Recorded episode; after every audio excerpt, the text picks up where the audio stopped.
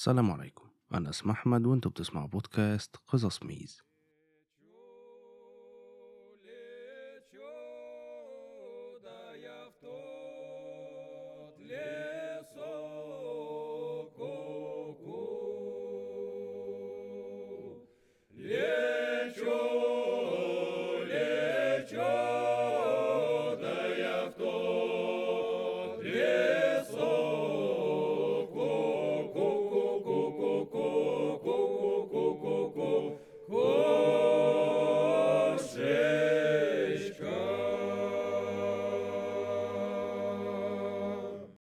أهلا بيكم في الحلقة الأولى من الموسم الجديد من قصص ميز أولا حابب إن أنا أعتذر عن تأخير الموسم ده بسبب ظروف كتير حصلت الفترة اللي فاتت.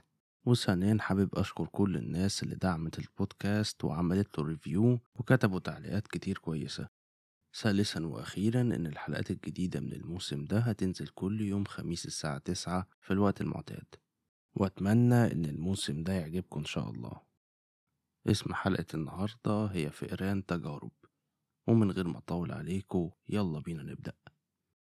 في سنة 2018 جيمس وبريتني كامبل اتجوزوا. بريتني كان عندها 36 سنة وكانت بتحب المغامرات والخروج وجيمس كان عنده 35 سنة وهادي ومتحفظ وبالرغم إن هما مختلفين عن بعض إلا إنهم كانوا سعداء. جيمس كان متجوز قبل كده وعنده ولدين صغيرين. وبريتني كانت عايزة تبقى أم. فده اللي خلاها تحب ولاد جيمس وتعتني بيهم. شغل جيمس كان في البحرية وقبل جوازهم تم نقله لقاعدة عسكرية في ولاية هاواي. فالعيلة كلها عزلت وراحت لهاواي واتنقلوا البيت متكون من دورين في واحدة من الأحياء الهادية. وبسرعة العيلة حبت بيتهم الجديد وبدأوا يرتاحوا فيه. لكنهم كانوا لسه مش عارفين السر المظلم اللي في البيت. الموضوع بدأ في شهر يونيو سنة 2019 واللي كان بعد فترة قصيرة من وجودهم في البيت. لما بريتني راحت للجراج بتاع البيت عشان تجيب حاجة. العيلة كانوا لسه ما خرجوش كل متعلقاتهم فكانوا سايبين صناديق كتير مقفولة في الجراج. وكمعظم الجراشات في المكان ده متدخله عن طريق باب في الدور الأول. المفاجأة كانت لما بريتني دخلت الجراج وشغلت النور ولقت إن كل الصناديق بتاعتهم مفتوحة ومرمية في كل مكان. كل المحتويات كانت مرمية على الأرض وكانت مجموعة من حاجاتهم متجمعة في أكوام غريبة في ركن الجراج. الموضوع كان باين وكأن حد فتح الصناديق دي ودور جواها وخرج منها حاجات كتير وكومها في كل مكان. بريتني لما شافت كده خرجت بسرعة من الجراج وراحت نادت على جيمس واللي كان في الناحية التانية من البيت.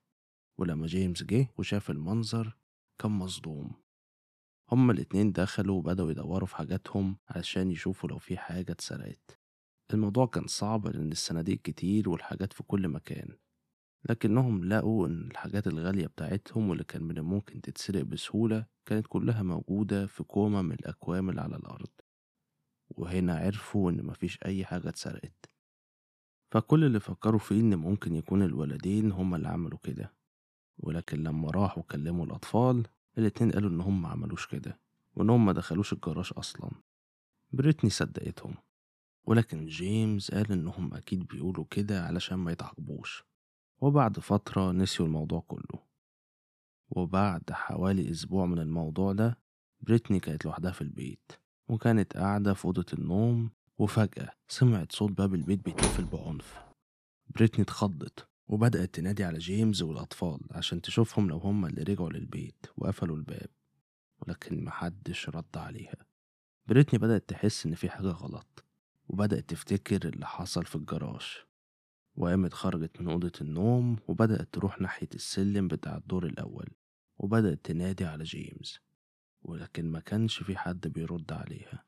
فنزلت السلالم وفتحت باب البيت ولكن ما كانش في حد الناحية التانية. ولما بصت بره المنطقة كلها كانت هادية وعربية جيمس ما كانتش موجودة فعرفت إنها لوحدها وقفلت الباب وراحت اتأكدت إن كل الشبابيك والبيبان اللي في البيت مقفولين. ولما اتأكدت إن مفيش حد في البيت رجعت للأوضة وبدأت تفكر في اللي حصل. وبعد فترة ولما العيلة كلها كانت في البيت بريتني سألتهم لو حد منهم هو اللي رجع وقفل الباب. جيمس قال لها لأ وإنه مرجعش البيت اليوم كله والأطفال كانوا في المدرسة. وطمنها وقال لها إنه أكيد الرياح هي اللي عملت كده. بريتني قالت له إن الباب أصلا كان مقفول وإنه مستحيل الرياح تفتح الباب وبعد كده تقفله. وزي موضوع الجراج العيلة نسيت الموضوع. ولكن في الليلة دي وهم نايمين بريتني صحيت فجأة في نص الليل. في الأول ما كانتش عارفة إيه اللي صحاها. ولكنها سمعت صوت باب في الدور اللي تحت بيتفتح بالراحة وبيقفل. هنا خافت وصحت جيمس بسرعة وقالت له إنها سامعة صوت الباب تحت بيفتح ويقفل. جيمس ما كانش مقتنع وكان بيقول إن بريتني بيتهيأ لها وإن مفيش أي حاجة. بريتني سألته لو هو قفل باب البيت بالمفتاح قبل ما ينام. جيمس قال لها أيوة إنه قفله وتأكد بريتني ما كانتش مقتنعة برضه وقالت له إنها هتنزل تتأكد إن الباب مقفول. وفعلا نزلت للدور اللي تحت بالراحة وبمجرد ما بصت على باب البيت لقت إنه كان مفتوح فكانت مستغربة وقالت إن ممكن يكون حد من الأطفال هو اللي صحي وفتح الباب فراحت بسرعة على أوضتهم علشان تشوفهم لكنها لما دخلت أوضتهم لقيتهم نايمين وكان من المستحيل إنهم هما اللي يكونوا فتحوا الباب. هنا بريتني بدأت تخاف تاني ورجعت بسرعة على أوضة النوم وقالت لجيمس إن باب البيت كان مفتوح. وإن الأطفال نايمين. ولكن جيمس كان برضه مصمم إنه بيتهيأ لها وإن مفيش أي حاجة تقلق. ولكنه وهو بيكمل جملته فجأة سمع صوت باب في الدور الأول بيتفتح ويقفل بعنف. جيمس سكت وقام بسرعة وقال لها تقعد في الأوضة وإن هو هينزل يشوف فيه إيه. وفعلا جري بسرعة على الدور اللي تحت وبعد دقايق رجع الأوضة تاني وقال لبريتني إن الباب اللي بيودي على الجنينة كان مفتوح. وقال لها إن أكيد هي نسيت تقفله وإن أكيد الرياح هي اللي عملت كده وإن مفيش حاجة تخوف. بريتني اتعصبت من تفسير جيمس السخيف وقالت له إن في حاجة غلط بتحصل. وبعد فترة ناموا. وعلى مدار الأسابيع اللي بعد كده ما حصلش حاجة جديدة. ولكن بريتني كان الموضوع في دماغها على طول وكانت بتحاول تعرف مين اللي كان بيعمل كده في البيت. وفي نفس الوقت ده جيمس كان بيحاول ينسى الموضوع وكان بيتجنب إنه يتكلم فيه. ولكن في حاجة غريبة هتحصل لجيمس لوحده وهو في البيت وهتخليه يبدأ يقلق. وبعد أكتر من أسبوع جيمس كان لوحده في البيت. كانت الساعة حوالي واحدة وقرر إنه يلعب البيانو اللي موجود في أوضة المعيشة اللي في الدور الأرضي. وفعلا بدأ يعزف. ولكنه وهو بيعمل كده كان حاسس بشعور غريب وكان حاسس إن هو متراقب. في الأول ما اهتمش وحاول ينسى الشعور ده. ولكنه مع الوقت الشعور زاد فبدأ يتلفت وراه. فجأة شاف ظل حد في الشباك اللي بيبص على جنب البيت. ولأن الشباك كان عليه ستارة فجيمس ما كانش شايف غير ظل واقف ورا الشباك وبيبص عليه. جيمس خاف وقام بسرعة لكن الظل ده اتحرك أسرع واختفى. جيمس جري على الشباك وفتحه لكن ما كانش في حد. وبدأ يحاول يقنع نفسه إن ده ممكن يكون حد من الجيران جه عشان يشوفه وهو بيعزف وإن مفيش حاجة ولكن من جواه كان خايف. ولكن اللي هيقنع جيمس بنسبة مية في المية إن في حاجة غلط هي حادثة البطانية.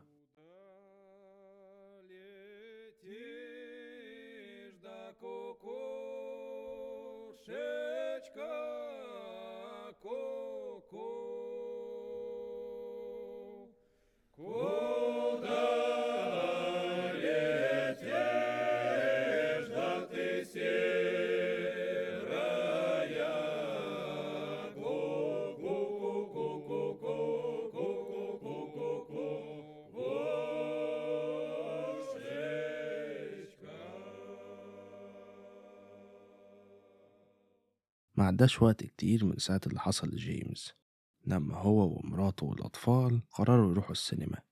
بريتني كانت عايزة تاخد معاها بطانية صغيرة واللي كلها بتتغطى بيها لما بيكونوا قاعدين على الكنبة. فكانت عايزة تاخدها معاها علشان الأطفال. المكان الطبيعي للبطانية دي هي إنها دايما على الكنبة. لكنها لما راحت عشان تاخدها ما كانتش موجودة. سألت جيمس والأطفال لو هم حركوها من مكانها. لكن كلهم قالوا لأ. ولأن بريتني كانت مصممة تاخد البطانية دي معاها فبدأت تدور في كل مكان عليها. ولكن بعد فترة استسلمت ومشيوا من غيرها. ولكن الغريب إن هما لما رجعوا بالليل لقوا إن البطانية متطبقة ومحطوطة على الكنبة في مكانها. ولأن كلهم كانوا عارفين إن البطانية ما كانتش موجودة في المكان ده قبل ما ينزلوا فبدأوا يخافوا. وعلى مدار الأسابيع اللي بعد كده جيمس وبريتني حاولوا يداروا قلقهم عن الأطفال عشان ما يخوفهمش أكتر. ولكن في الحقيقة هم كلهم كانوا مرعوبين في البيت لأن طول الليل الأبواب كانت بتتقفل وتتفتح لوحدها وكانوا دايما حاسين إن هم متراقبين. وفي سبتمبر من نفس السنة الأب والأم قرروا إنهم لازم يسيبوا البيت ولو لفترة بسيطة على الأقل عشان أعصابهم تهدى. وفعلا جهزوا شنطهم وسافروا وراحوا قعدوا عند بقية عيلتهم لمدة أسبوع. وفي عشرين سبتمبر قرروا يرجعوا بيتهم تاني. ولما كانوا سايقين العربية من المطار لبيتهم بريتني وجيمس كانوا بيتمنوا من جواهم إن الأحداث المرعبة في بيتهم تكون وقفت. ولكنهم بمجرد ما وصلوا للشارع بتاعهم وقربوا للبيت عرفوا إن ده مش هيحصل. لأنهم شافوا عجلة جيمس مرمية قدام البيت. بريتني سألته لو هو ساب العجلة بالشكل ده قبل ما يسافروا. جيمس فضل باصص قدامه وهو سايق ومحاولش يلتفت عليها وقال لها لأ وكان واضح عليه إنه خايف. ووصل عند البيت ودخلوا بالعربية للجراج. وبمجرد باب الجراج ما اتفتح كانت مفاجأة. كل حاجة في الجراج مرمية في كل مكان. جيمس قال لبريتني إنها تستنى في العربية مع الأطفال. وراح بسرعة وجاب شاكوش عشان يستخدمه كسلاح. ودخل البيت. في نفس الوقت ده بريتني كانت بتتصل بالشرطة. وبعد دقايق جيمس كان دخل البيت ولقى إن البيت كله كان عامل زي الجراج كل حاجة مرمية ومتكسرة في كل مكان. ولكن في نص الدمار ده كله كان في حاجة غريبة. مجموعة من الحاجات مترتبة بشكل غريب زي ما حصل لهم في أول مرة في حادثة الجراج من ضمن الحاجات دي كانت علب لأدوية غريبة ومواد كيميائية. جيمس كان عارف إن العلب دي مش بتاعتهم وإن في حد هو اللي جابهم هنا. بعد كده جيمس طلع للدور اللي فوق وكان برضه متدمر زي باقي البيت. ولكنه لما دخل غرفة الأطفال اتفاجئ لأن الأوضة كانت مترتبة بطريقة مذهلة كل حاجة في مكانها. حتى الألعاب بتاعة الأطفال اللي كانت دايما مرمية في الأرض كانت مترتبة ومحطوطة في أماكنها. جيمس خرج من الأوضة وتوجه لأوضة النوم الرئيسية بتاعته هو ومراته ولما دخلها ولقى اللي موجود فيها الرعب اللي هم عايشين فيه اتحول لكابوس. الأوضة كانت متدمرة زي بقية البيت باستثناء السرير واللي كان متوضب ومتنضف تماما وكان في نص السرير مجموعة من السكاكين واللي مترتبة بشكل زي اللي بيبقى موجود في غرفة العمليات. وجنب السكاكين دي كان في لابتوب. اللابتوب ده كان بتاع العيلة ولكنهم ما كانوش بيستخدموه. اللابتوب كان مفتوح ولكن الشاشة مقفولة. جيمس شغله والشاشة نورت. في الوقت ده بريتني كانت طلعت ودخلت الأوضة. واللي كان موجود في اللابتوب ده كان مرعب. أول ما جيمس فتح اللابتوب لقى صفحة وورد مليانة كلام. وفي عنوان الصفحة كان مكتوب تجارب على آكلي اللحوم. وتحت العنوان كان مكتوب إعادة تأهيل للفئران البشرية. وباقي الصفحة كانت عبارة عن مذكرات وكأنها تجارب طبية على عينات. وكان من الواضح إن العينات دي كانوا أفراد العيلة. الملاحظات اللي كانت مكتوبة كانت خاصة جدا لدرجة إن اللي كتب الكلام ده كان لازم يكون مراقب العيلة من قريب جدا عشان يعرف المعلومات الخاصة دي. الملاحظات دي كانت عن حاجات مختلفة زي الوقت اللي العيلة بتتفرج فيه على التلفزيون أو الكلام اللي جيمس وبريتني بيقولوه لما يكونوا لوحدهم في أوضتهم. من ضمن الكلام ده كان كلامهم عن معاناتهم في الخلفة وإنهم كانوا بيتمنوا إن يبقى عندهم طفل تاني. وهنا الشخص اللي كتب الملاحظات دي كتب رأيه عن الموضوع بتاع الطفل. كتب إن المخلوق وقصده هنا بريتني واللي كان مسميها المخلوق المفروض ما تخلفش تاني وإنها تهتم بالأطفال اللي عندها. وفي نهاية الملاحظات دي الشخص اللي كتب الكلام ده وصل لاستنتاج مرعب وهو إنه علشان يعيد تأهيل الفئران واللي كان قصده عليهم العيلة فلازم يعملهم مجموعة من العمليات الجراحية. من ضمنها بتر لإيديهم وتحت الاستنتاج ده كان كاتب كل الأدوات الطبية اللي هيحتاجها وكانت لستة طويلة من الأدوية المخدرة ومشارط طبية وحاجات تانية كتير ليها علاقة بالجراحة. بعد جيمس وبريتني ما قروا الكلام ده عرفوا إن السكاكين والمشارط اللي محطوطة على السرير دي كانت ليهم وإن الشخص ده كان هيستخدم الحاجات دي عليهم وإن كل علب الأدوية اللي كانت محطوطة في الدور اللي تحت كانت أدوية للتخدير.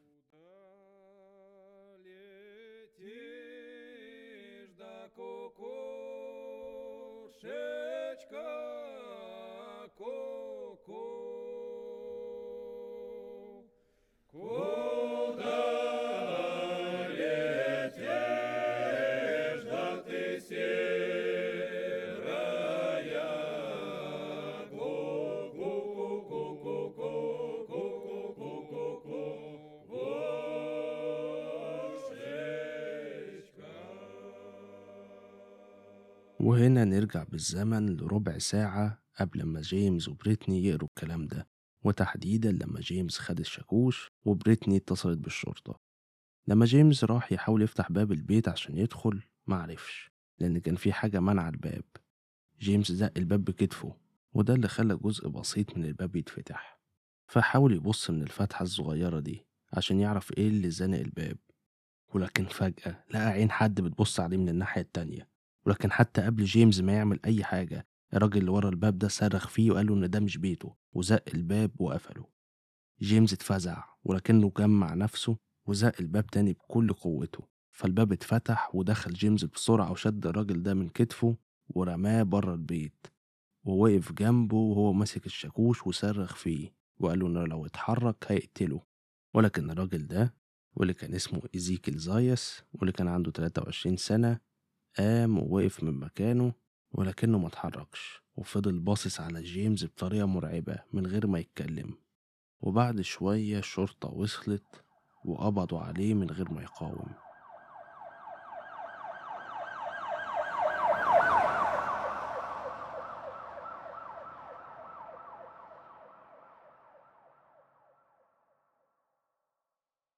وبعد كده جيمس ومراته دخلوا البيت وشافوا كل حاجة. وبعد تحقيقات الشرطة اتضح إن إيزيكيل كان من شهور لقى طريقة يدخل بيها البيت وده كان قبل العيلة ما تتنقل للبيت. ولما العيلة جت البيت كان هو كمان عايش معاهم وكان بيقضي معظم الوقت في منطقة تخزين صغيرة فوق الحمام في الدور التاني. وكان كل فترة بينزل من المكان ده عشان يروح يراقب العيلة ويكتب ملاحظاته. وما كانش بيعمل كده بالليل بس ده كان بيراقبهم خلال اليوم كله وبناء على الكلام اللي كان كاتبه فكان واضح إنه كان مستعد علشان يعمل العمليات الجراحية دي على العيلة. وكإجابة على السؤال لو كان إيزيكيل فعلا هيعمل الحاجات دي على العيلة بجد ومش مجرد كلام فإيزيكيل لما اتنقل للسجن ضرب السجين اللي كان معاه في نفس الزنزانة لحد ما قتله. وده دليل واضح على شخصيته العنيفة. وحاليا إيزيكيل موجود في مستشفى علشان الدكاترة يحددوا لو هو في كامل قواه العقلية ولا لأ. وبالنسبة للعيلة فعزلوا من البيت ومكانهم حاليا مش معروف.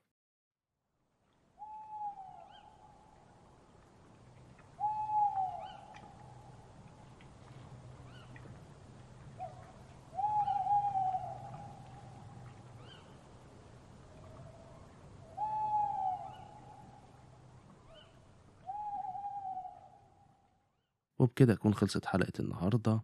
فلو عجبتكم ما تنساش تعملوا follow و rate للبودكاست اللي هتلاقوه على جوجل بودكاست أبل بودكاست سبوتيفاي وأي مكان تاني بتسمعوا فيه بودكاست أشوفكم الحلقة الجاية إن شاء الله. سلام.